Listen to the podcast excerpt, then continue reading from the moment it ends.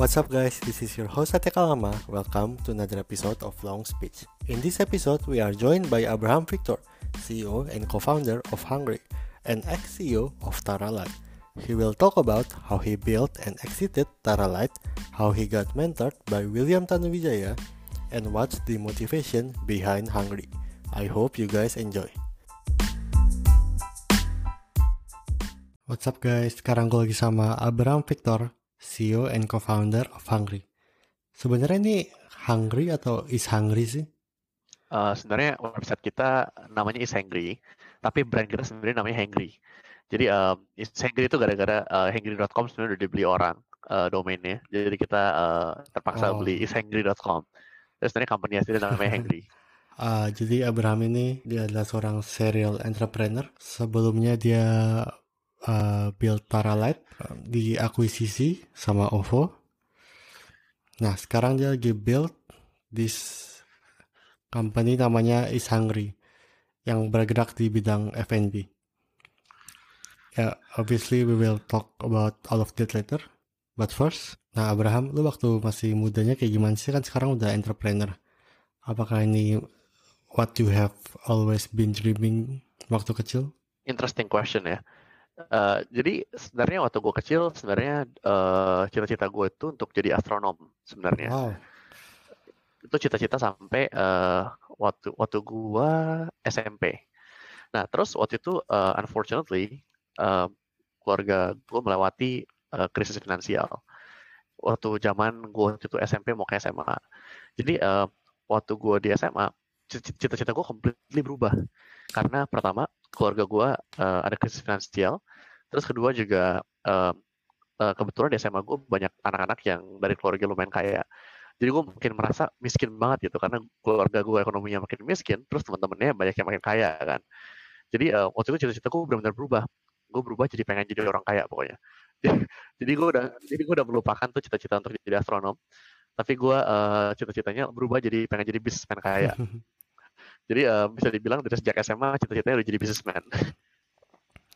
Berarti emang udah target yang mau build something ya? Iya. Nah untuk orang tua sendiri gimana? Apakah mereka kasih pilihan atau do they have something in mind for you? Sebenarnya orang tua gue typical Asian parents. Jadi nggak tahu ya maksudnya apakah nih stereotype sama untuk setiap orang tua yang dari Asia.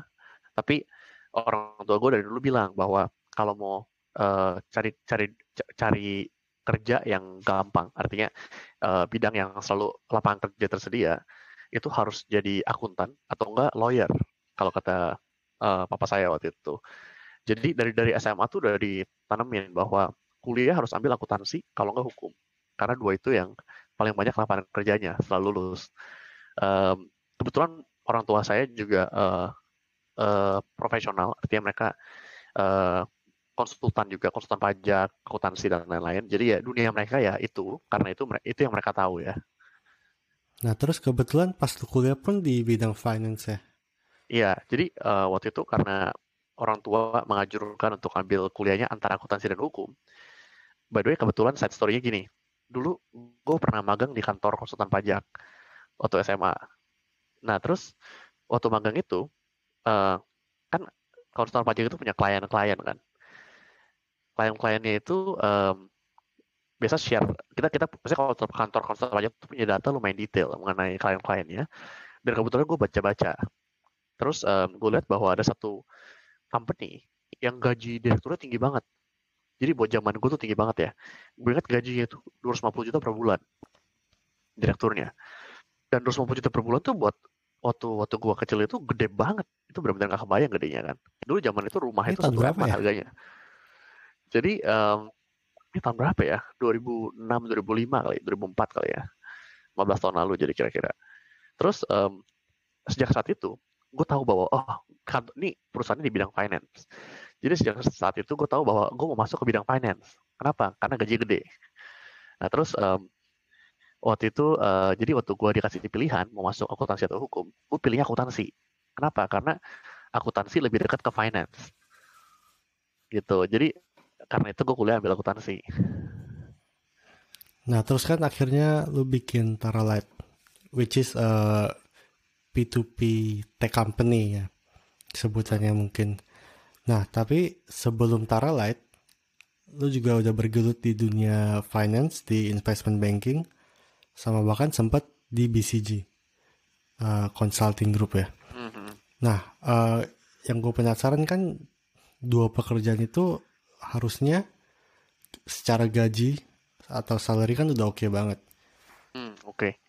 Jadi sebenarnya karir path gue lumayan unconventional karena jadi waktu gue kuliah di UI, terus waktu kuliah itu sebenarnya dari semester pertama gue udah tahu, dari bulan pertama bahkan gue udah tahu gue ini salah jurusan. Jadi gue benar-benar nggak suka akuntansi, tapi kuliahnya bilang akuntansi, dan itu baru bulan pertama kan, masih ada 48 bulan lagi tuh kuliah. Jadi dari awal udah pusing nih, karena salah jurusan. Nah terus ya of course unsurprisingly IP gue juga rendah. Jadi gue ingat IP gue tuh paling tinggi itu semester pertama 3,27. Habis itu IP gue turun terus sampai gue bohongin mama gue terus. Jadi kalau ditanyain IP berapa, jawabnya sama kayak semester pertama, jawabannya selalu sama. Terus udah turun terus.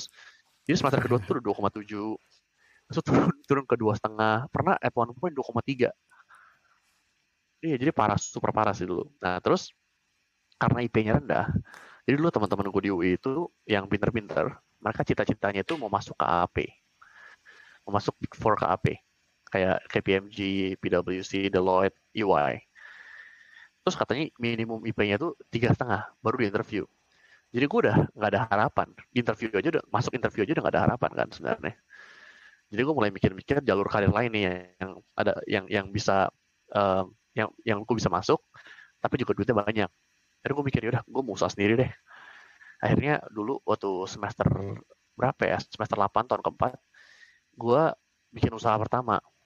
Jadi usaha pertama gue itu mau bikin selai sari kaya. Kenapa? Karena gue dari dulu udah suka makan. Terus gue tahu bahwa ada resep yang enak banget nih nyokapnya temen gue bikin. Terus gue bilang, resepnya gimana kalau gue develop? Terus kita bikin pabrik selai, jual ke Sari Roti. Karena Sari Roti itu company terbesar di Indonesia waktu itu buat roti-rotian. Sampai sekarang juga masih kali ya. Nah, jadi waktu itu gue tahun keempat kuliah, kita bikin usaha dengan temen gue yang nyokapnya punya resep itu. Kita R&D dari nol, sampai akhirnya setahun kemudian, itu Sari Roti hampir kasih kita PO. Jadi artinya R&D tim mereka udah oke, direkturnya udah coba produknya, dan mereka semua suka. Wow. Tapi masalah terakhirnya adalah, mereka itu pengen inspeksi pabrik kita. Karena mereka kan pabriknya udah certified dan mereka setengahnya itu kan dimiliki perusahaan Jepang. Jadi standarnya tinggi sekali untuk manufaktur ya. Dan kita tuh nggak punya pabrik. Orang anak mahasiswa nggak punya duit kan. Itu belum lulus kuliah tuh tahun keempat masih. Gara-gara itu by the way gue lulus 5 tahun. Gara-gara usaha ini. Habis itu jadi kita cari-cari alternatif. Akhirnya ketemu orang om-om yang punya pabrik minuman. Nah minuman sama selai itu equipmentnya mirip. Jadi kita bilang sama dia, bisa nggak kalau kita produksi selai kita di pabrik dia? Dia bilang ya boleh-boleh aja, karena dia kurang laku juga minumannya. Jadi buat dia mungkin extra income, no harm kan. Habis itu kita udah deal sama dia, agree. Terus saya roti inspeksi pabriknya. Nah, ini kita benar-benar nggak tahu bahwa ternyata standar pabrik yang saya roti harapkan, dengan yang kita kira saya roti harapkan, itu jauh banget gapnya. Jadi, waktu itu gue ingat dari kalau nggak salah mereka tuh Sari Roti itu punya scoring system dari 0 sampai 75. Kita di skor 38. Jadi cuma dapat setengah skornya. Minimal berapa? Jadi, parah banget. Akhirnya ya kayak minimal 60 kalau nggak salah. Saya lupa juga tuh udah lama nih. Ini tahun 2000 berapa ya? 2011 kayaknya. 2011 ke 12 kalau nggak salah. Jadi akhirnya kita nggak bisa lanjut gara-gara ya, unfortunately, walaupun produknya enak, pabriknya nggak sesuai standar mereka. Nah, terus saya masih nggak nyerah waktu itu. Saya bilang pokoknya, yaudah, saya mau cari opportunity lain. Akhirnya saya cari-cari usaha lain, akhirnya bikin batu bata ringan.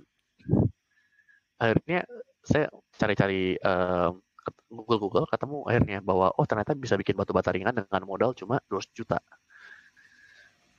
Dan, maksudnya pabrik batu bata ringan ya. Terus saya cari partner, ketemu dua partner lain. Dan kita semua taruh masing-masing, saya ingat taruh 90 juta. Jadi total 270 juta. Terus kita sewa tanah di ujung BSD. Jadi bukan BSD, ujungnya lagi jauh. 40 menit dari BSD lah kira-kira. Sewanya murah banget tanahnya. Terus kita bikin pabrik di situ. Buruhnya 5 waktu itu saya ingat. Nah, pertama-tama itu jualannya kenceng.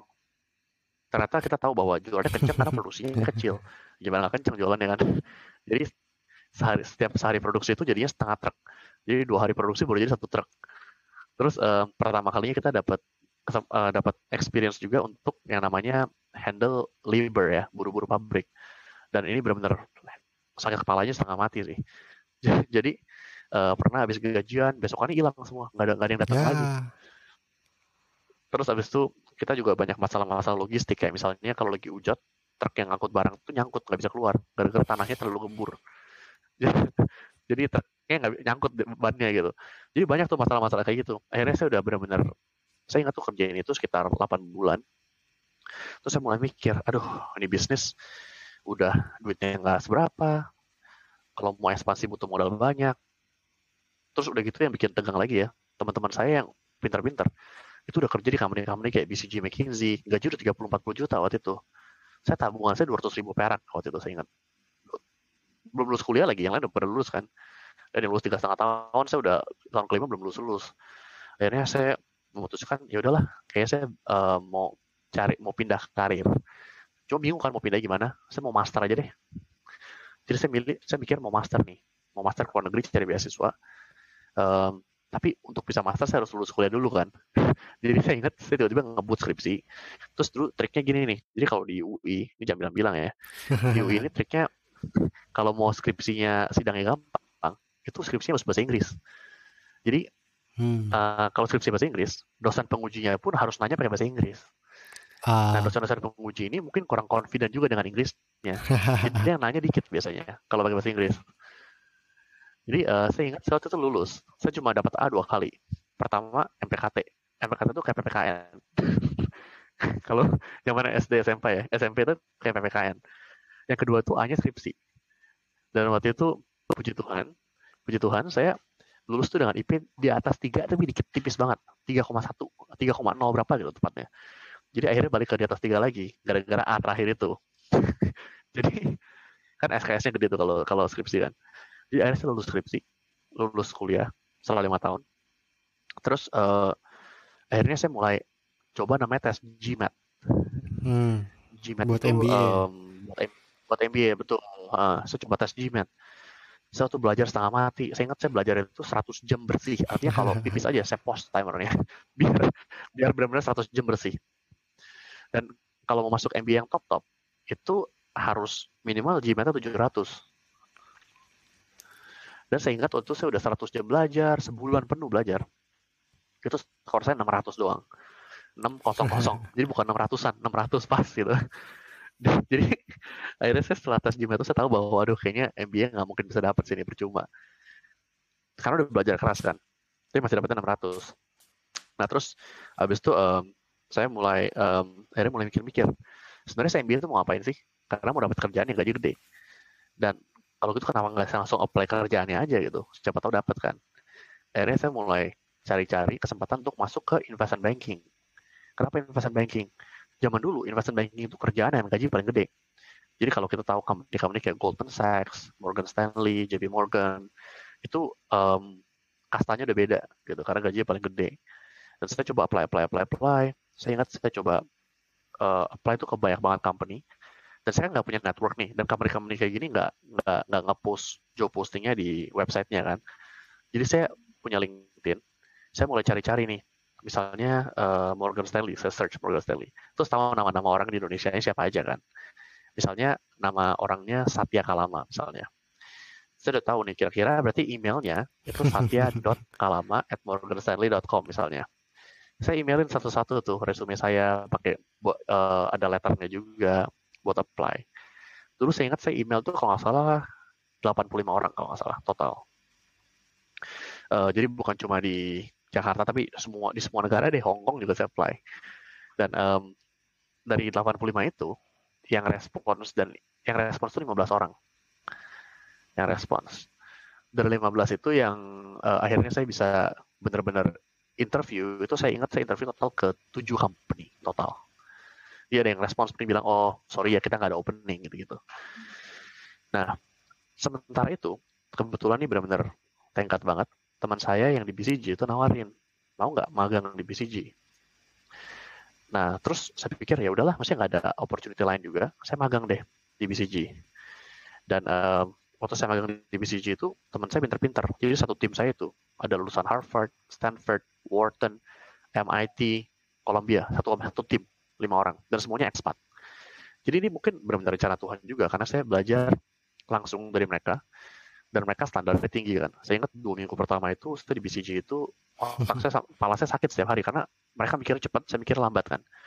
Terus juga mereka kalau ngomong dan mikir very structured, sementara saya kalau ngomong kemana-mana gitu, kalau mikir. Jadi 2 minggu itu benar-benar kayak bootcamp, di mana saya dididik untuk mikir lebih jelas, mikir lebih clear, lebih structured, dan communicate lebih structured, dan juga kerjanya berat. Jadi lu kerjanya itu dari jam 8 sampai jam 4 pagi kadang-kadang. Iya, jadi benar-benar digojok lah. Tapi ya itu benar-benar tenggat. It's a blessing in disguise. Dari kesempatan itu, saya benar-benar secara profesional bertumbuh gila-gilaan gitu. Jadi dalam sebulan saya udah sadar bahwa oh nih saya ini udah communicate jauh lebih clear, thinking jauh lebih clear, dan saya belajar banyak dari timnya. Dan tapi saya masih cari-cari kerjaan investment banking. Jadi selama saya di BCG, saya masih interview-interview tuh, investment banking. Dan saya ingat waktu itu total saya interview tuh udah 35 kali ya. Jadi 7 company, masing-masing tuh 5 round. Ada yang lebih kadang-kadang. Jadi saya interview udah 35 kali interview. Dan sampai akhirnya, saya dapat offer. Ini saya nggak disclose dari bank, dari investment bank mana ya. Jadi ada satu investment bank yang kasih saya offer. Dan itu offernya itu datangnya pas saya udah mau selesai internship di BCG. Jadi benar-benar pas banget ya. Dan saya pikir, waduh akhirnya nih, akhirnya dapat kerjaan gaji gede juga. Pertama kalinya financially independent deh. Karena di BCG itu saya internship doang, jadi gaji kecil. Tapi untungnya bisa reimburse makanan lah. Jadi saya makannya gratis. Tapi ya uangnya kecil sebenarnya. Terus waktu itu saya akhirnya selesai internship di BCG. Dan waktu itu tuh investment bank yang saya ngobrol itu kasih saya tuh verbal offer. Jadi managing director-nya, cewek, dia kasih saya verbal offer. Dia bilang bahwa dia lagi memproses offer letter-nya, tinggal tunggu sabar aja. Dan terus the sad story is 1 month after that. Jadi waktu saya udah selesai internship di BCG, minggu depannya saya dapat kabar dari dia. Jadi selama ini nggak ada kabarnya dari dia. Jadi setelah dia telepon bilang kasih verbal offer, itu udah nggak ada kabar lagi. Terus dia bilang, tiba-tiba terus saya call dia, saya coba email dan lain-lain. Terus tiba-tiba dia bilang, oh kita nggak jadi kasih offer, no. Karena ya serius, jadi langsung nggak jadi aja. Terus dia minta maaf. Wah itu benar-benar super depressing buat saya, karena itu kan salah satunya harapan kan. Terus saya juga udah selesai internship dan nggak ada option lain. Saya juga waktu ada investment bank yang approach, yang ngajak interview, saya bilang, oh saya udah nggak tertarik nih karena udah dapat offer. Jadi waduh itu dari zero lagi, mulai lagi. Untungnya mantan bos saya di BCG itu baik. Jadi dia kasih saya internship sekali lagi. Makanya saya di BCG 6 bulan, 3 bulan dan 3 bulan. Nah di 3 bulan kedua itu, saya benar-benar cari kerja udah setengah mati giatnya. Saya interview sana-sini demi dapat kerjaan investment banking, karena yang sebelumnya itu kan udah kasih offer dan kemudian tarik lagi ya. Akhirnya tenggat, dapat juga nih offer 1. Dapat offer 1. Dan kali ini untungnya offernya benar-benar keluar offer letternya. Jadi bukan cuma verbal offer. Official ya. Iya benar. Jadi saya ingat waktu itu akhirnya saya accept offernya dan mulai Maret 2014 saya mulai kerja di Nomura Investment Bank. Dan waktu itu investment banking itu dream job saya. Itu benar-benar dream job saya karena gajinya gede, prestige-nya tinggi kan. Dan for the first time saya itu financially independent. Jadi dari gajinya saya benar-benar bisa hidup, bukan cuma hidup doang, hidup dan saya bisa buy a lot of things that I want to buy. Jadi itu lumayan life changing buat saya kerja di investment banking itu. Nah, kenapa bisa tiba-tiba jadi Taralite tiba-tiba? Karena setelah saya kerja di sana selama 1 bulan, saya sadar bahwa, waduh, ini kayaknya yang menarik sebenarnya cuma uangnya doang dari pekerjaan ini nih. Sebenarnya pekerjaan sendiri saya nggak suka, karena investment banking itu kerjanya detail banget. Dan saya orangnya nggak detail. Investment banking itu job desk-nya kayak misalnya ada company mau, ada perusahaan mau fundraising, butuh dana, harus keluarin obligasi, kalau nggak harus jual saham. Investment banking itu yang memfasilitasi hal tersebut. Jadi kerjaan itu proses, jadi prosesnya panjang tuh, dari mulai dokumentasi A, B, sampai Z, sampai company ini bisa keluarin obligasi kan. Dan dokumentasi ini harus detail dan panjang-panjang kan. Dan saya ini orangnya nggak detail, jadi banyak salah-salah kerjanya. Jadi bos saya juga bete sama saya juga bete sama kerjaannya. Jadi benar-benar, aduh, sama-sama nggak suka deh intinya. Tapi duitnya bagus duitnya. Jadi kalau dari segi gaji sangat memuaskan. Dari segi pekerjaan tidak memuaskan sama sekali. Nah, akhirnya saya ingat tuh setelah 3 bulan, saya mulai berdoa. Aduh Tuhan, gimana ya? Ini dream job saya. Atau juga bisa kerja di mana lagi yang gaji segini. Tapi saya nggak puas dengan pekerjaannya. Akhirnya saya mulai mikir-mikir. Akhirnya mulai sadar bahwa, wah, kayaknya panggilan saya ini sebenarnya untuk jadi entrepreneur. Walaupun saya udah gagal 2 kali. Terus saya mulai mikir-mikir lagi bidang apa yang cocok ya. Waktu itu zaman dulu tuh tech industry itu belum kayak sekarang. Jadi tech company yang orang tahu di Indonesia itu cuma Kaskus dan Tokopedia. Dan Traveloka. Gojek aja belum terlalu mulai waktu itu. Jadi benar-benar masih awal banget. Uber juga baru mulai sih di Indonesia, Uber waktu itu. Jadi saya mulai mikir, yaudah saya bikin company aja deh. Terus saya waktu mikir, karena saya kebetulan waktu di BCG sama di Nomura itu banyak dapat exposure ke financial institution. Jadi saya lihat bahwa di Indonesia ini ada gap antara orang butuh pinjaman dengan jumlah pinjaman yang beredar. Akhirnya saya mulai mikir bahwa saya mau bikin company di bidang lending deh, karena ada gapnya, ada opportunity-nya. Terus waktu itu saya ingat, saya mikirnya mau bikin wedding financing company, karena orang Indonesia kan suka married mahal-mahal nih. Kayaknya butuh pinjaman buat married. Jadi saya bikin wedding financing company waktu itu, yang akhirnya berubah jadi Taralite. Tapi jadi ceritanya kayak gitu tuh, jadi dari kerja gajinya gede, sampai akhirnya saya quit setelah saya yakin bahwa emang panggilan saya untuk jadi entrepreneur. Waktu saya ingat papa saya nggak setuju tuh, dia bilang katanya, gila lu mau masuk lagi belum tuh bisa. Ya memang benar sih, masuk lagi belum tuh bisa. Cuma panggilan saya udah clear untuk jadi entrepreneur waktu itu. Jadi berapa lama ya di investment bankingnya waktu itu? Waduh, dulu cuma 8 bulan waktu itu.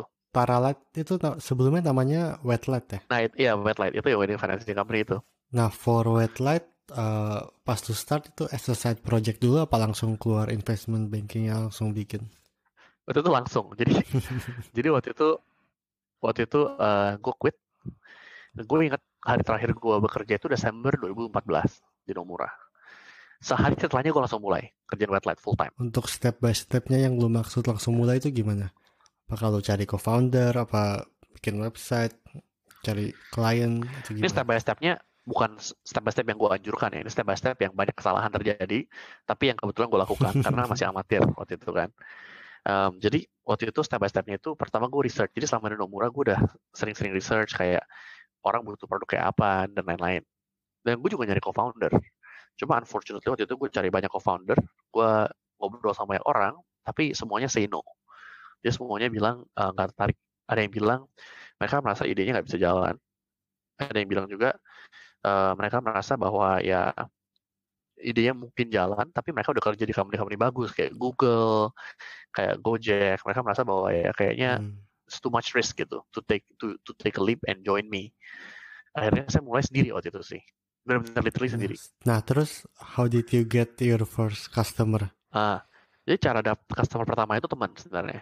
Ada teman yang itu emang lagi umurnya ya buat teman-teman yang mau married kayak gitu. Enggak, jadi umurnya ini teman saya lebih tua dari saya jauh. Jadi emang dia udah mau married. Jadi klien pertama akhirnya. Jadi sebenarnya ada 2 orang yang saya approach dulu. Pertama orang yang bakal jadi klien pertama. Dan kedua orang yang akhirnya saya tawarin produknya cuma tidak tertarik. Cuma akhirnya malah tertariknya untuk join kita.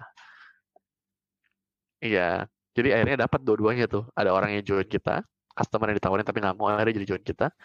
Ada customer yang akhirnya pakai produk kita pertama kalinya. Nah kan tadi kan cari orang yang buat weddingnya. Terus kalau pas cari orang yang buat sebagai lendernya gimana? Nah, pertama-tama kita tuh intermediary antara multi-finance dengan orang. Jadi duitnya bukan duit kita. Jadi waktu itu belum ada peer-to-peer lending company juga ya di Indonesia. Jadi waktu kita benar-benar literally kita cari multi finance yang gak gitu gede, yang kira-kira mau partner sama kita. udah kalau ada yang apply, mereka yang lakuin credit assessment, terus mereka disburse loan-nya ke orangnya. Kapan mulai shifting sampai over end-to-end prosesnya? Jadi pertanyaannya kapan kita jadi peer-to-peer lending company kali ya pertanyaannya? Iya, benar. Jadi sebenarnya awal-awal, jadi sebenarnya ceritanya gini, waktu kita mulai, kan saya bilang saya kan quit, terus hari setelahnya saya langsung kerja kan, langsung mulai kerjaan Wedlite gitu. Saya tuh kerja di co-working space yang sekarang udah nggak ada, namanya JP. Di JP itu waktu itu kerja di sana gratis, makanya saya pilih kerja di sana. Dan waktu itu saya ingat setelah 3 minggu saya kerja di sana, ada orang-orang yang kerja di JP manajemennya, mereka bilang, Abraham, kita mau bikin incubation program. Di mana mereka mau bantu startup-startup, mereka ada seleksi, terus mereka bakal pilih 12 startup yang mereka akan bantu dalam bentuk dikasih mentor, dikasih exposure media, dibantuin segala hal intinya. Dan saya apply, magically, ini benar-benar tengkat, kepilih kita 1 dari 12. Dan waktu kita kepilih 1 dari 12, step selanjutnya adalah dikenalin ke mentor. Jadi saya ingat tuh saya ngobrol sama mentor option. Jadi ada beberapa pilihan mentor tuh udah 20 lebih. Kita harus pilih-pilih mau ngobrol sama siapa. Nah, abis itu bakal dipertemukan sama GP. Tapi untuk bisa jadi mentor dan mentee itu harus pilihan kedua belah pihak. Artinya nggak bisa saya pilih X jadi mentor saya, tapi X-nya nggak mau, harus saling memilih gitu. Dan waktu saya ingat saya pilih beberapa orang. Dan orang ketiga yang saya pilih, jadi cuma boleh tiga. Orang ketiga yang saya pilih itu William Tanuwijaya dari Tokopedia. Sebenarnya saya lumayan minder ketemu William, karena saya pikir, aduh ini kayak udah terlalu gede, nggak mungkin nyambung juga lah pasti. Tapi waktu saya ingat saya ketemu dia di kantor lama Tokopedia. Oh berarti dia mau ya? Dia mau ketemu waktu itu. Nggak, belum tentu mau mentorin, baru ketemu pertama. Jadi ketemu dia di kantor lama Tokopedia di Kebon Jeruk. Ruko-ruko gitu ya. Terus saya ingat saya ngobrol sama dia 1 jam. Wah itu menurut saya William is very very inspiring. Itu menurut saya udah pasti dari antara orang yang saya ketemu itu udah my number one choice lah udah pasti. Terus saya bilang sama Gaby bahwa saya pengen nih dimentorin William. Yang tenggatnya itu William itu ternyata mau mentorin saya juga. Saya juga nggak tahu kenapa dia mau mentorin saya. Dia bilang dia mau mentorin saya. Akhirnya kita jadi mentor dan mentee. Dan William itu termasuk orang-orang pertama. Jadi waktu saya ketemu William, terus saya juga mulai pitching ke venture capital beberapa untuk cari dana.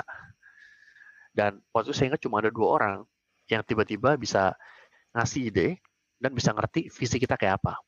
Pertama tuh William, kedua itu Cyber Agent Ventures. Itu venture capital dari Jepang yang dulu di Indonesia. Mereka investor di Tokopedia juga. Dan mereka berdua itu, William dan Cyber Agent ini, pas ketemu kita, mereka bisa ngerti bahwa sebenarnya bisnis model yang cocok buat kita itu bisnis model seperti Alipay, di mana waktu itu Alipay itu selain payment, mereka juga mengerjakan lending, pinjaman, di mana mereka memberi pinjaman ke merchant-merchant di Alibaba. Dan waktu itu visi kita itu untuk membebaskan orang dari kekhawatiran keuangan. Jadi sebenarnya visinya itu emang lebih besar daripada Wedlite, atau lebih besar dari wedding financing. Harusnya itu kita ngasih semua macam financing, terutama working capital, pinjaman modal kerja. Jadi waktu itu William dan Cyber Agent bilang bahwa sebenarnya bisnis modal yang cocok buat kita itu seperti Alipay, di mana kita kasih pinjam ke Alibaba, merchant-merchant online. Dan William bilang kan, harusnya dia kan Tokopedia, dia ngerti bahwa merchant-merchant online ini butuh uang, butuh pinjaman untuk berkembang usahanya. Karena institusi keuangan lainnya belum mau ngasih pinjaman ke mereka. Nah waktu itu light bulb moment tuh, itu klik. Akhirnya saya sadar bahwa ini sebenarnya bisnisnya emang harusnya arahnya ke sini dan potensinya besar. Dan karena itu kita akhirnya bisa langsung berubah jadi Taralite sejak saat itu. Langsung ya, right away. Right away, benar. Nah terus habis pivot jadi Taralite, untuk market-marketnya apakah lu cari dari Tokopedia pas awal-awalnya apa langsung ke luar-luaran juga? Jadi sebenarnya waktu itu ide yang kita kerjakan adalah kita pengen kasih pinjaman modal kerja ke member-member di ekosistem online. Dan ekosistem online itu kan ada banyak. Tokopedia, Bukalapak itu merupakan contoh ekosistem online berupa e-commerce.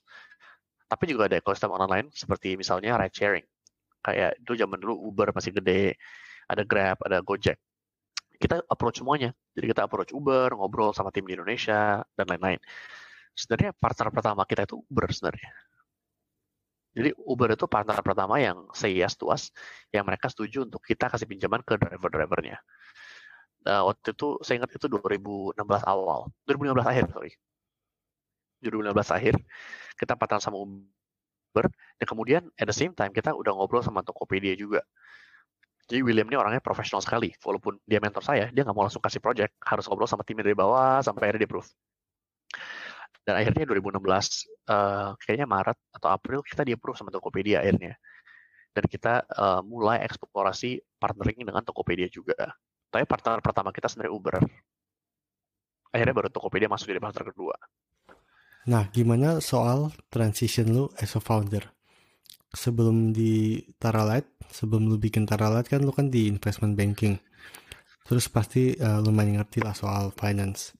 Tapi kan untuk founder di startup kan nggak cuman harus finance kan.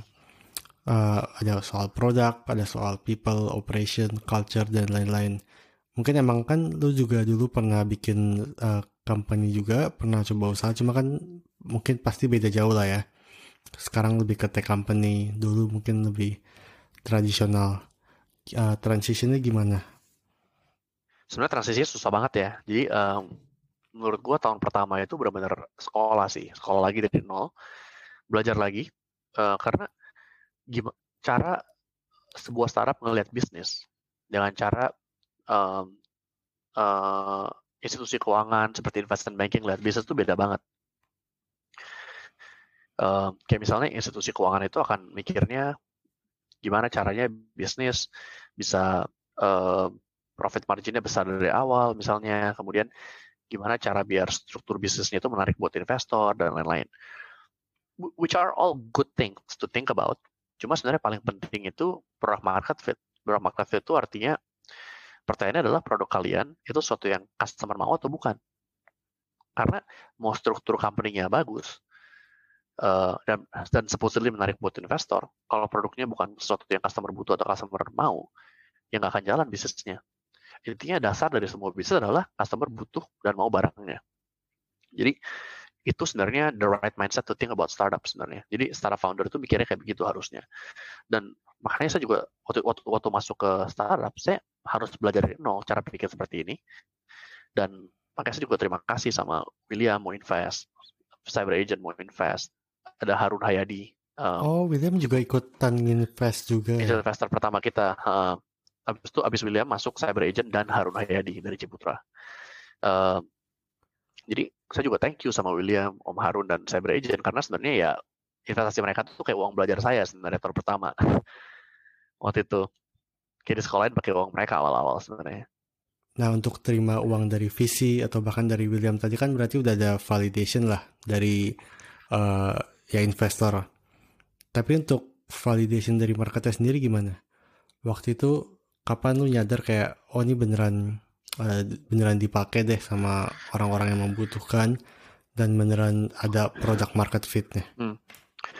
Jadi sebenarnya validasi pasarnya kalau untuk business lending itu nggak dari sedirect consumer business lainnya seperti e-commerce.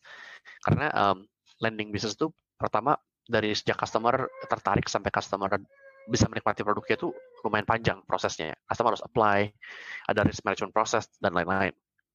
Jadi waktu itu butuh waktu untuk lumayan banyak untuk kita volumenya itu bisa naiknya kencang ya, artinya bisa naik jauh.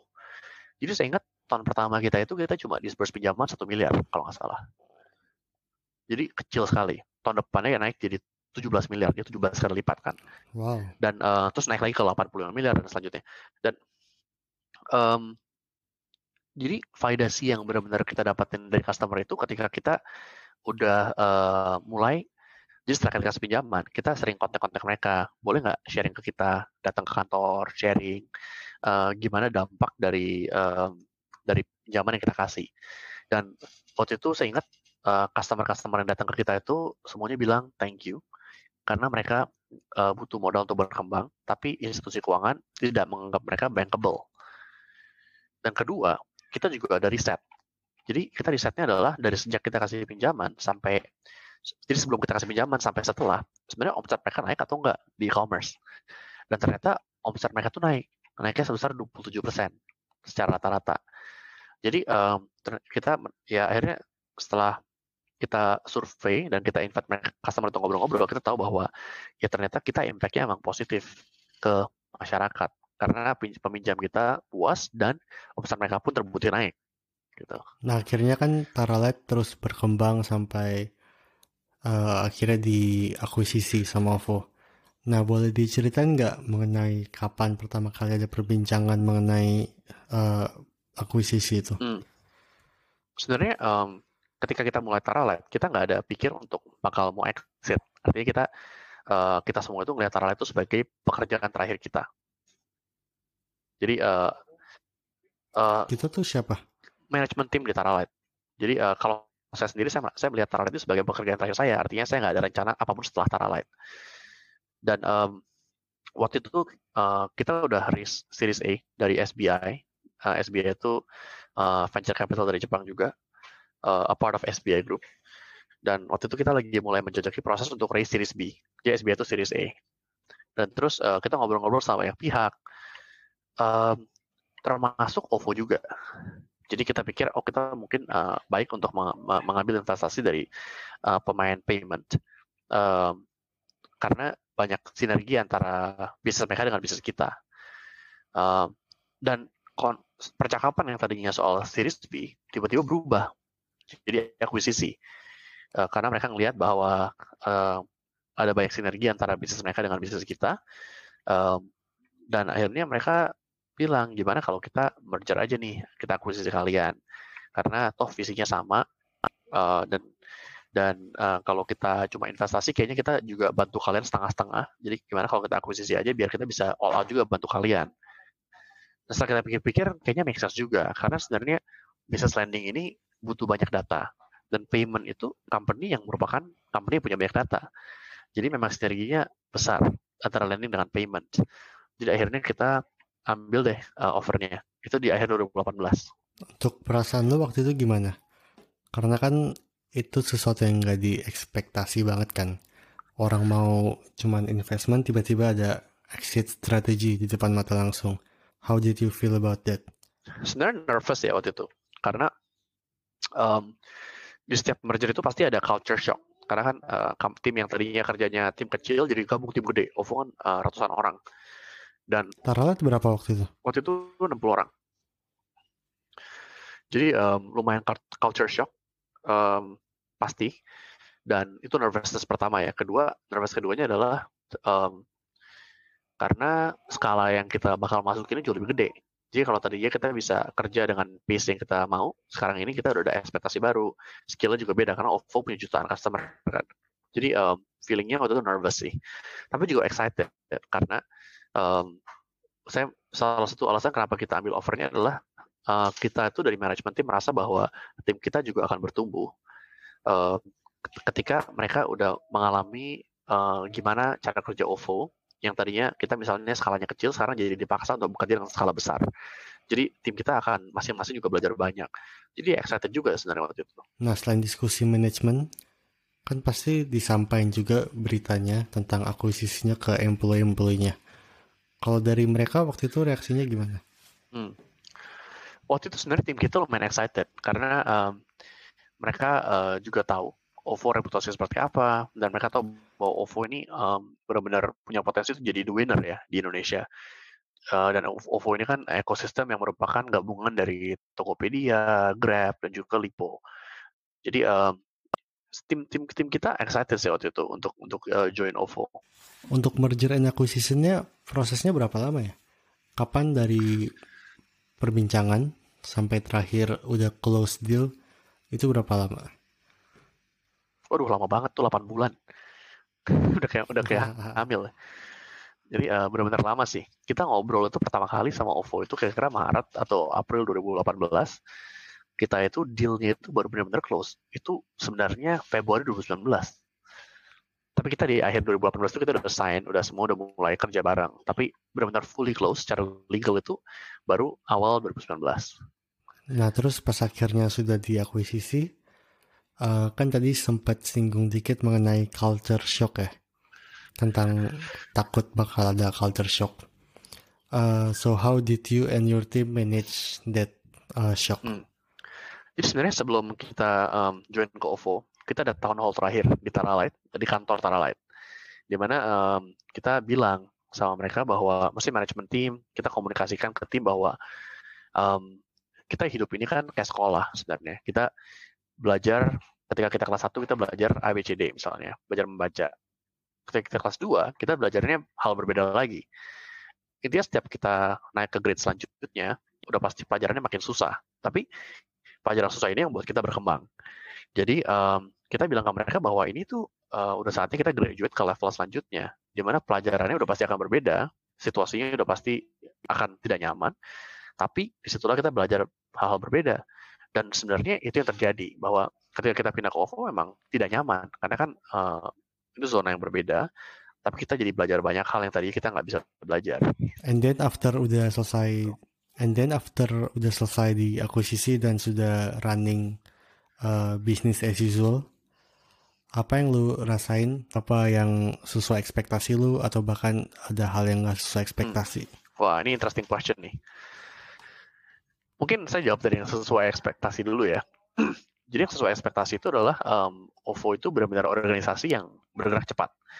Artinya mereka ambisinya besar dan mereka eksekusinya cepat. Artinya mereka pengen A ke B itu cepat, B ke C cepat, C ke D cepat. Jadi agak berbeda dengan organisasi besar lainnya yang mungkin pergerakannya lebih lambat. Jadi OVO itu selalu pengennya selesai hari ini semuanya. Dan itu sesuai ekspektasi ya, artinya itu sesuatu yang baik menurut saya, karena ketika organisasi udah melambat ya, hal yang mereka achieve juga akan lebih dikit kan, dalam jangka panjang. Terus juga OVO itu banyak orang-orang yang superstar, artinya mereka orang-orang yang pinter-pinter, the best of the best dari organisasi lain diambil ke OVO. Mungkin yang tidak sesuai ekspektasi itu adalah bahwa, ya, dan ini bukan terkait OVO sih, sebenarnya ini ekspektasi, ini realitas terhadap setiap company yang sudah besar. Jadi ketika company membesar itu akan banyak stakeholder, dan berarti orangnya banyak gitu kan. Kayak misalnya dulu di Taralite ada 60 orang, di OVO ada 500 orang. Ya udah pasti banyakkan OVO 10 kali lipat. Dan ketika orangnya banyak, itu harus ada proses yang lebih dalam. Di mana tadinya misalnya kalau di Taralite untuk kita mau ngerjain ABC, kita langsung approval-nya itu cuma 3 orang misalnya yang approve. Kalau di OVO itu yang approve mungkin lebih banyak, mungkin 6 orang, 7 orang. Dan ini sesuatu yang normal, karena OVO ini kan organisasi besar, dan harus ada kontrol. Kalau nggak ada kontrol, ya hancur lebur pasti kan. Dan itu sesuatu yang saya sudah ekspektasikan dari awal, cuma tetap shock walaupun sudah ekspektasikan sebelumnya. Jadi ya tidak biasa aja bekerja dengan proses yang banyak, dan dengan birokrasi yang lebih kompleks daripada waktu zaman di Taralite gitu. Tapi ini sesuatu yang saya juga belajar juga. Jadi walaupun ini shocking, tapi saya juga belajar bahwa inilah cara kita mengontrol company yang besar. Karena kalau enggak kan artinya company ini bakal divisi A kerjain sendiri, divisi B kerjain apa sendiri, tapi nggak ada yang tahu A dan B ini kerjain apa gitu. Jadi ya sebenarnya ini shocking, cuma good learning sebenarnya. Nah, terus kan habis diakuisisi lu stay ya, for sekitar 1 tahunan. Nah, terus before finally bikin Hangry yang sekarang lagi lu bangun. Sebenarnya banyak yang pengen gue bahas soal ini, cuman mungkin menurut gue yang paling utama adalah motivasi. Karena gue penasaran kenapa mau bikin sesuatu yang berhubungan sama FnB lagi sih. Karena kan dulu sempat bikin juga ya, meskipun agak beda sih. Tapi kan habis itu malah lu ke investment banking, terus ke Taralite sampai exit. Lalu kenapa mau bikin lagi? Interesting, good question. Jadi sebenarnya OVO itu pekerjaan yang very glamorous buat saya, karena saya masih cukup muda, tapi saya dapat responsibility yang cukup besar di OVO, dan kemudian juga as a startup founder, exit itu kan sebenarnya achievement yang lumayan bisa dibanggakan, dan saya sangat bersyukur dengan kesempatan itu sebenarnya. Tapi sesuatu yang saya sadar setelah beberapa bulan di OVO adalah bahwa mungkin panggilan saya bukan di company sebesar OVO. Karena ketika company sudah sebesar OVO, itu skill set yang dibutuhkan, cara manajemen yang dibutuhkan, itu berbeda dengan company yang masih awal-awal. Dan saya sadar bahwa panggilan saya itu sebenarnya untuk company yang early stage, di mana masih zero dari ide menjadi realitas gitu. Atau kalau Peter Thiel suka bilangnya zero to one. Dan buat saya zero to one itu jauh lebih menarik daripada 100 to 1000 buat saya. Jadi itu yang jadi dilema sebenarnya selama di OVO. Dan saya banyak diskusi juga sama istri saya banyak berdoa juga untuk cari tahu sebenarnya panggilan saya di mana. Sampai akhirnya saya udah yakin bahwa memang panggilan saya ini untuk kerjain startup lagi. Dan pertanyaannya apa dong startupnya? Nah, saya waktu itu nggak tahu jawabannya juga. Yang saya tahu gini, yang saya tahu adalah motivasi saya itu selalu untuk menjadi better entrepreneur and better leader. Itu motivasi saya. Artinya uang sebenarnya tidak begitu menarik buat saya. Yang menarik itu gimana cara jadi better entrepreneur and better leader. Dan untuk bisa sampai ke situ, saya harus kerjain sesuatu yang bisa 100 kali lebih besar dari Taralite. Karena kalau sama persis kayak Taralite, artinya experience-nya sama dong, nggak ada new learning. Tapi kalau misalnya something ini bisa jadi 100 kali lebih besar, saya harus belajar hal baru. Misalnya, saya harus belajar gimana cara meng-convince investor yang lebih besar jauh dari investor saya sebelumnya. Terus gimana caranya kita, kalau dulu Taralite kita harus mementorkan orang biar bisa menjadi good leader, ya kan? Titik. Kalau sekarang, kita harus mikir gimana caranya bisa mementorkan orang untuk menjadi good leader, yang bisa mementorkan orang untuk menjadi good leader lagi, yang bisa mementorkan orang untuk menjadi good leader lagi. Kalau ekspektasinya company bisa 100 kali lebih besar.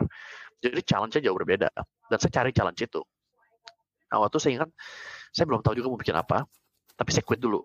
Karena saya sudah tahu bahwa ya panggilan saya sudah berakhir di OVO, dan akhirnya saya memutuskan untuk quit, dan saya take a break.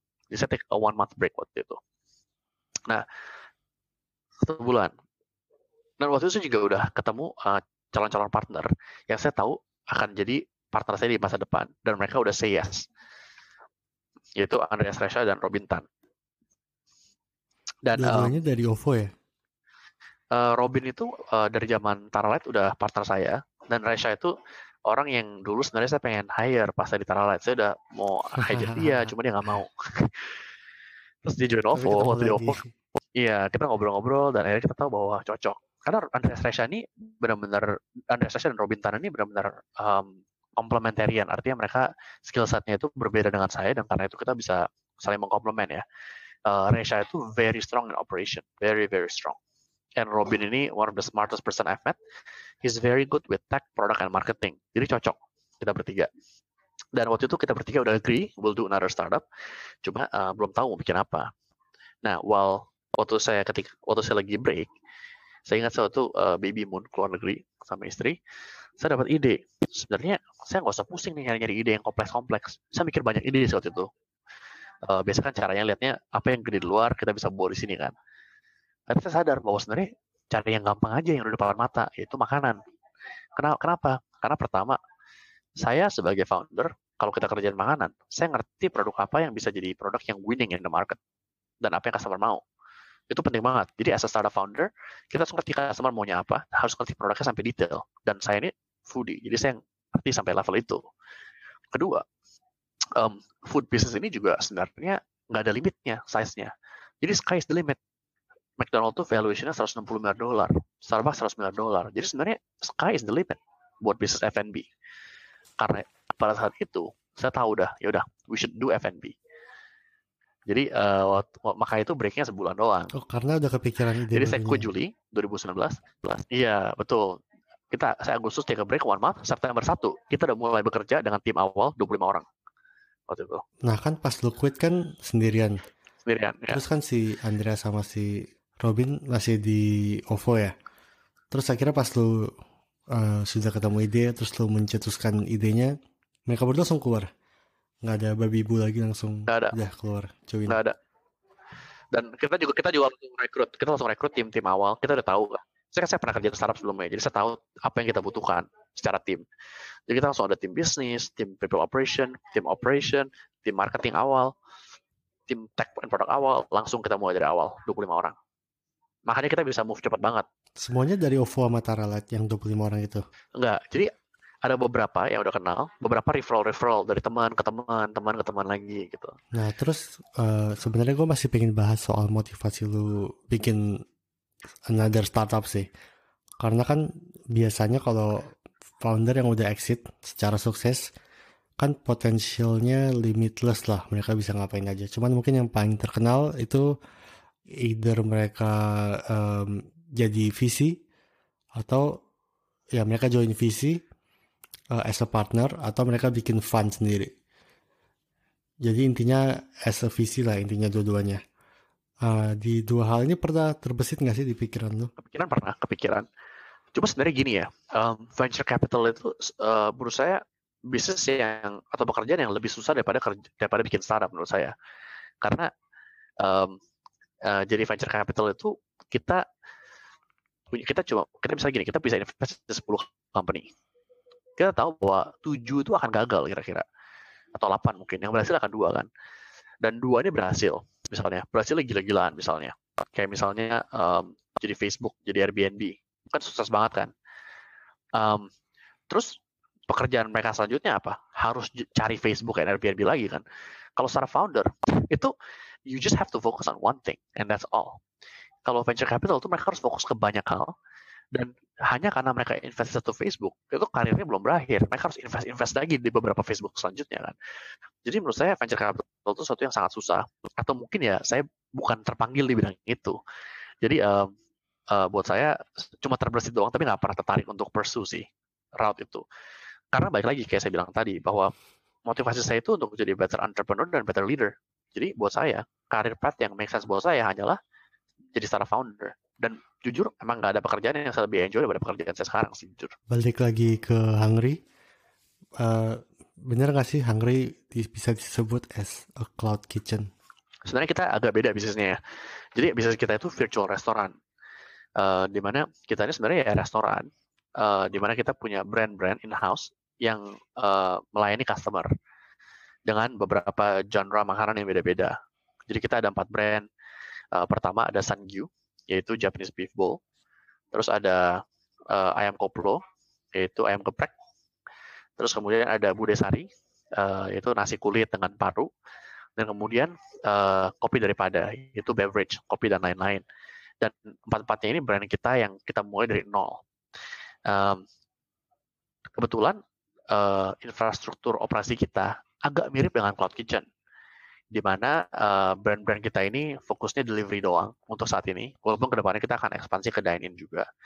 Dan kedua, brand-brand kita ini menggunakan kitchen yang sama, dan itu yang disebut dengan cloud kitchen sebenarnya, di mana beberapa brand menempati kitchen yang sama.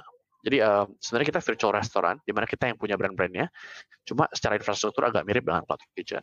Terus kalau ngomongin soal kompetitor, menurut lo ini direct kompetitor nggak sama GrabFood sama GoFood?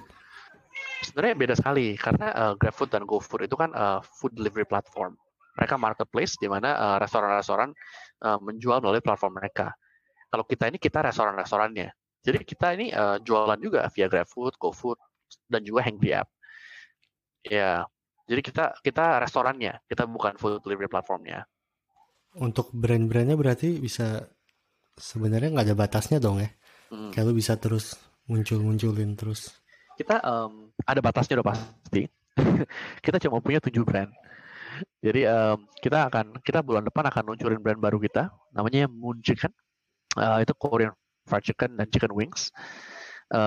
Kemudian kita akan luncurin 2 brand lagi.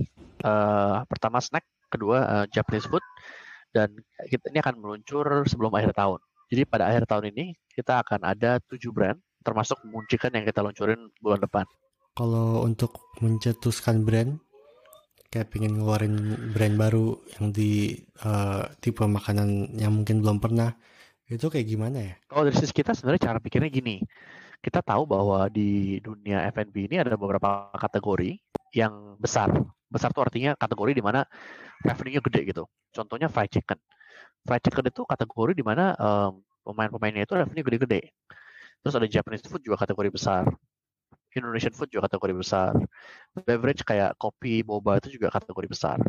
Sebenarnya kategori-kategori ini kan merepresentasikan preferensi pasar. Apa yang pasar suka gitu, apa yang masyarakat suka. Jadi cara pikir kita adalah dimanapun ketika ada kategori besar yang merepresentasikan taste dari customer, kita akan masuk ke kategori tersebut dan kita akan berusaha agar brand kita bisa jadi pemenang di kategori tersebut. Nah, as an experienced founder, kan pasti udah beda lah sama pas lu first started Taralite. Untuk sekarang pas lu bikin Hangry, eksekusi apa yang lu bisa ngelakuin tanpa kesalahan-kesalahan yang pas lu dulu di Taralite lu lakuin?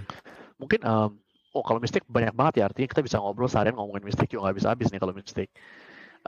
Mungkin yang saya bisa ingat itu adalah ketika kita dulu mulai Taralite, itu kita mulai dari bikin website dulu.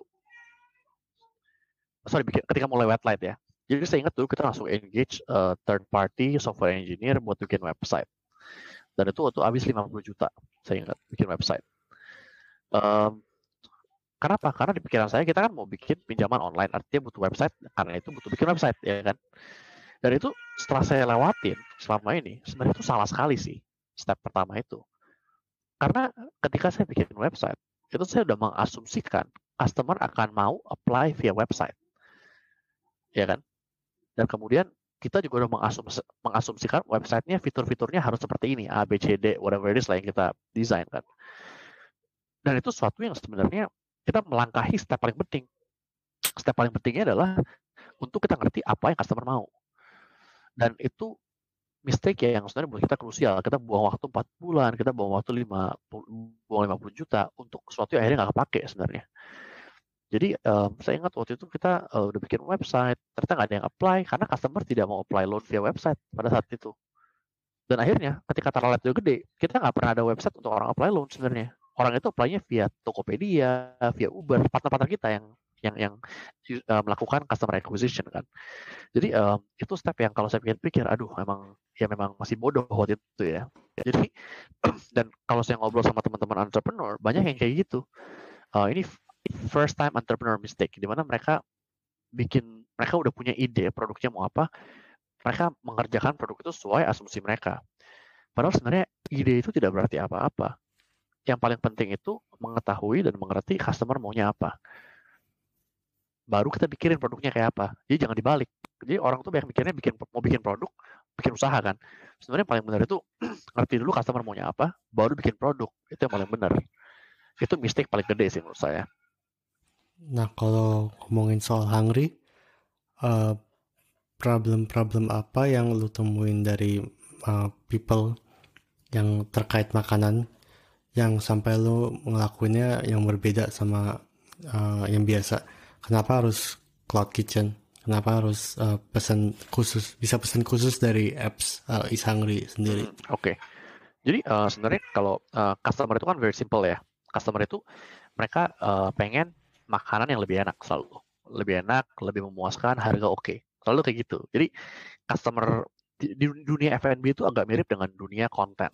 Dimana kayak misalnya kalau kita ngomong dunia konten, itu kan orang pengen video-video yang lebih bagus, lebih lucu, lebih seru. Dan siapapun pemain baru, ya mereka suka gitu. Siapapun produk baru apapun kalau menarik mereka suka ya. Agak berbeda dengan bisnis misalnya transportasi. Kalau transportasi mungkin orang mikirnya kalau udah aman, udah tahu aman, harganya oke udah, mereka nggak mau ganti-ganti, ya kan? Kalau makanan nih orang pengennya yang baru-baru terus, makin baru makin enak mereka suka. Of course kalau mereka suka banget, mereka pesan lagi, ya kan?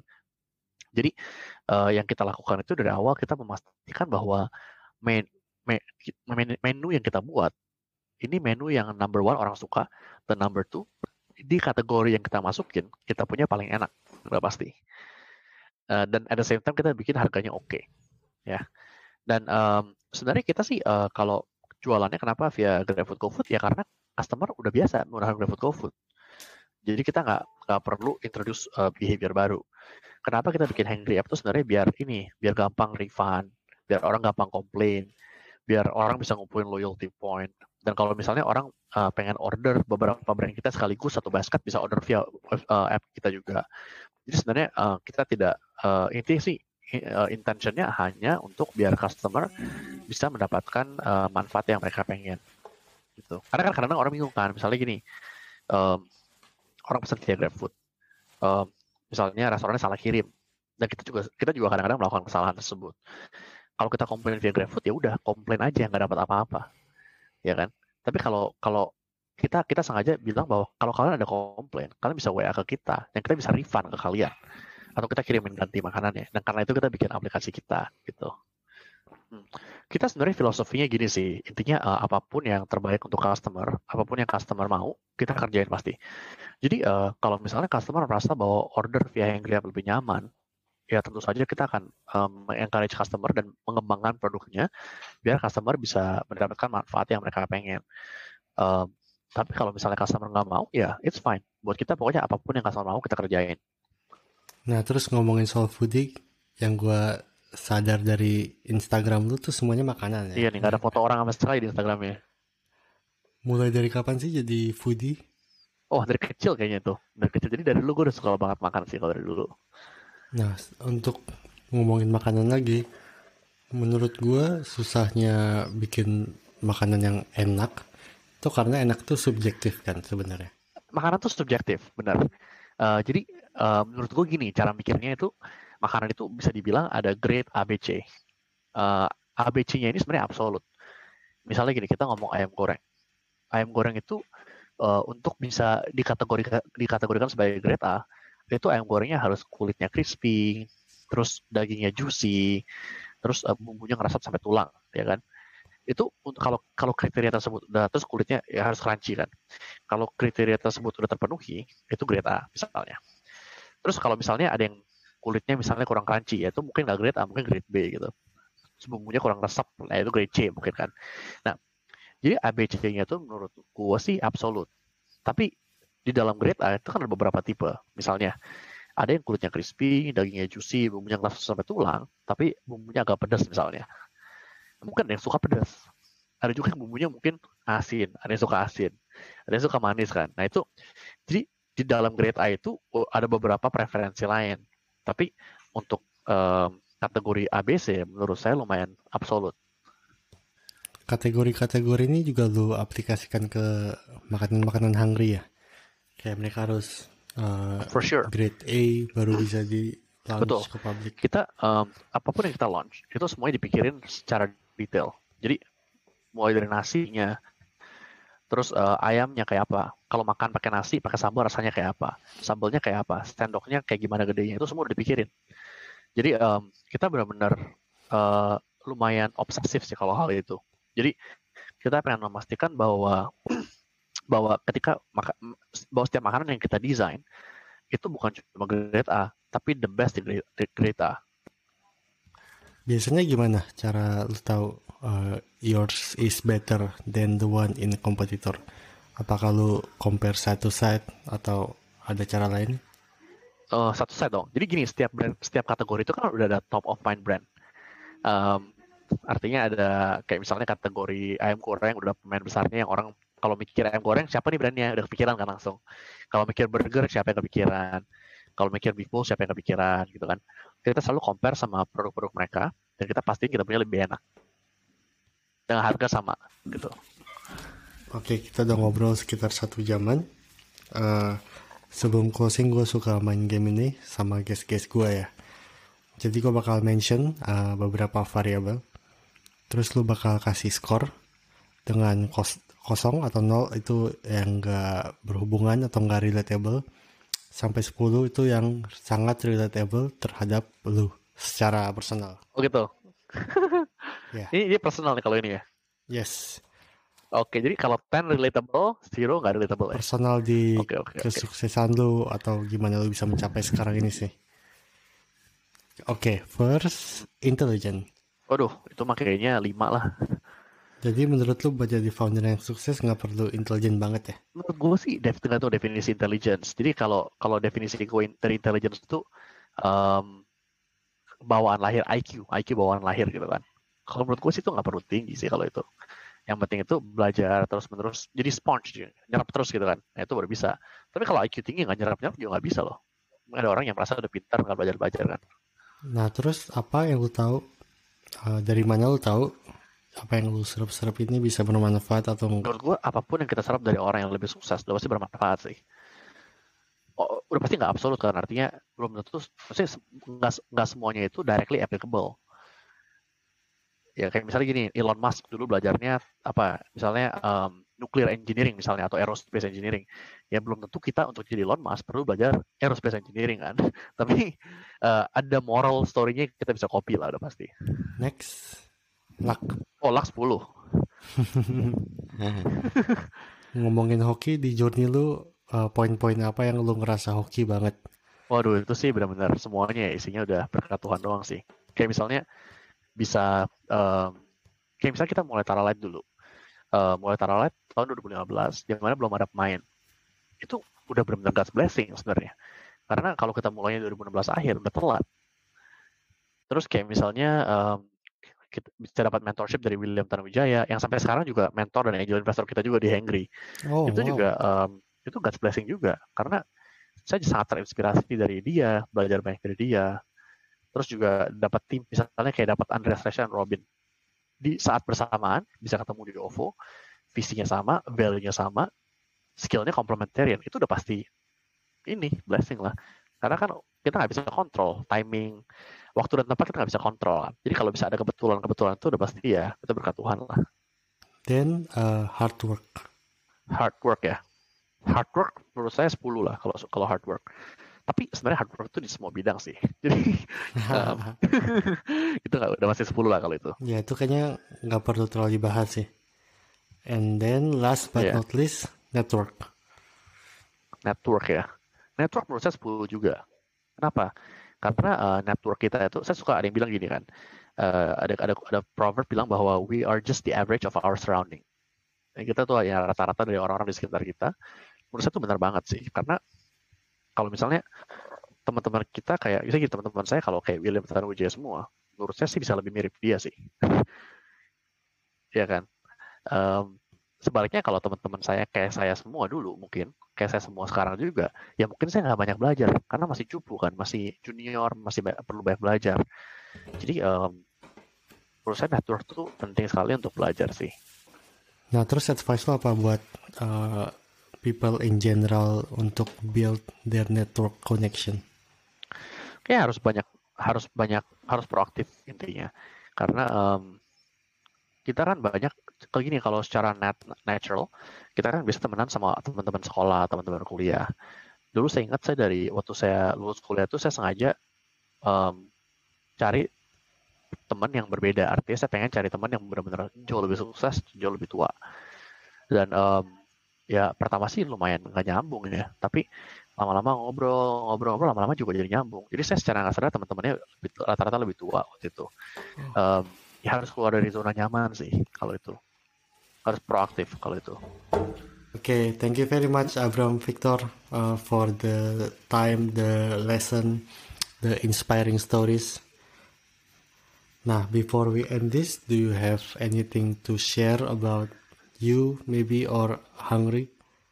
Oh, ya, mungkin gini, yang paling kita sebenarnya paling senang itu dapat feedback kita. Jadi feedback yang jujur ya. Jadi kalau teman-teman ada yang coba produk Hangry, baik itu dari Ayam Koplo, Bude Sari, atau Kopi Daripada, please, atau mungkin coba Hangry app juga, please kasih feedback ke saya personally. Jadi bisa kontak Instagram saya, LinkedIn saya, email saya, WhatsApp saya, apapun yang penting kasih saya feedback pokoknya.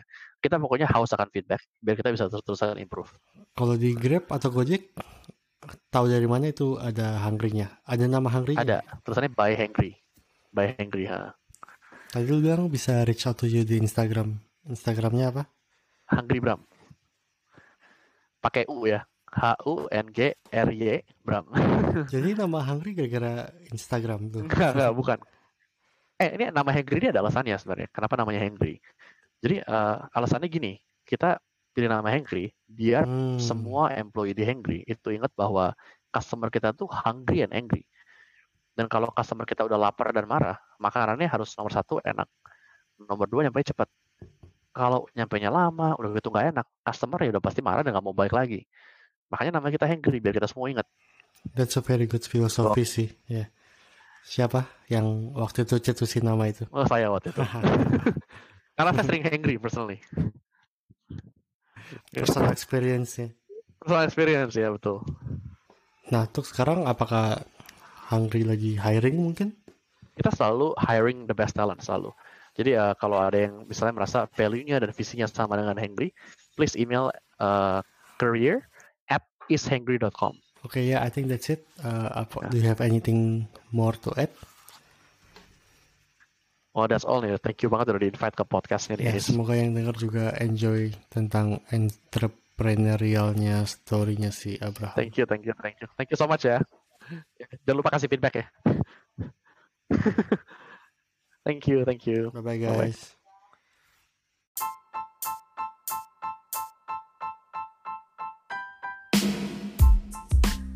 Hi guys, thank you for listening to Long Speech, a podcast about startups where we are joined by founders and VCs sharing their stories and insight. Follow our Instagram @longspeech for more updates. See you next episodes. Bye-bye.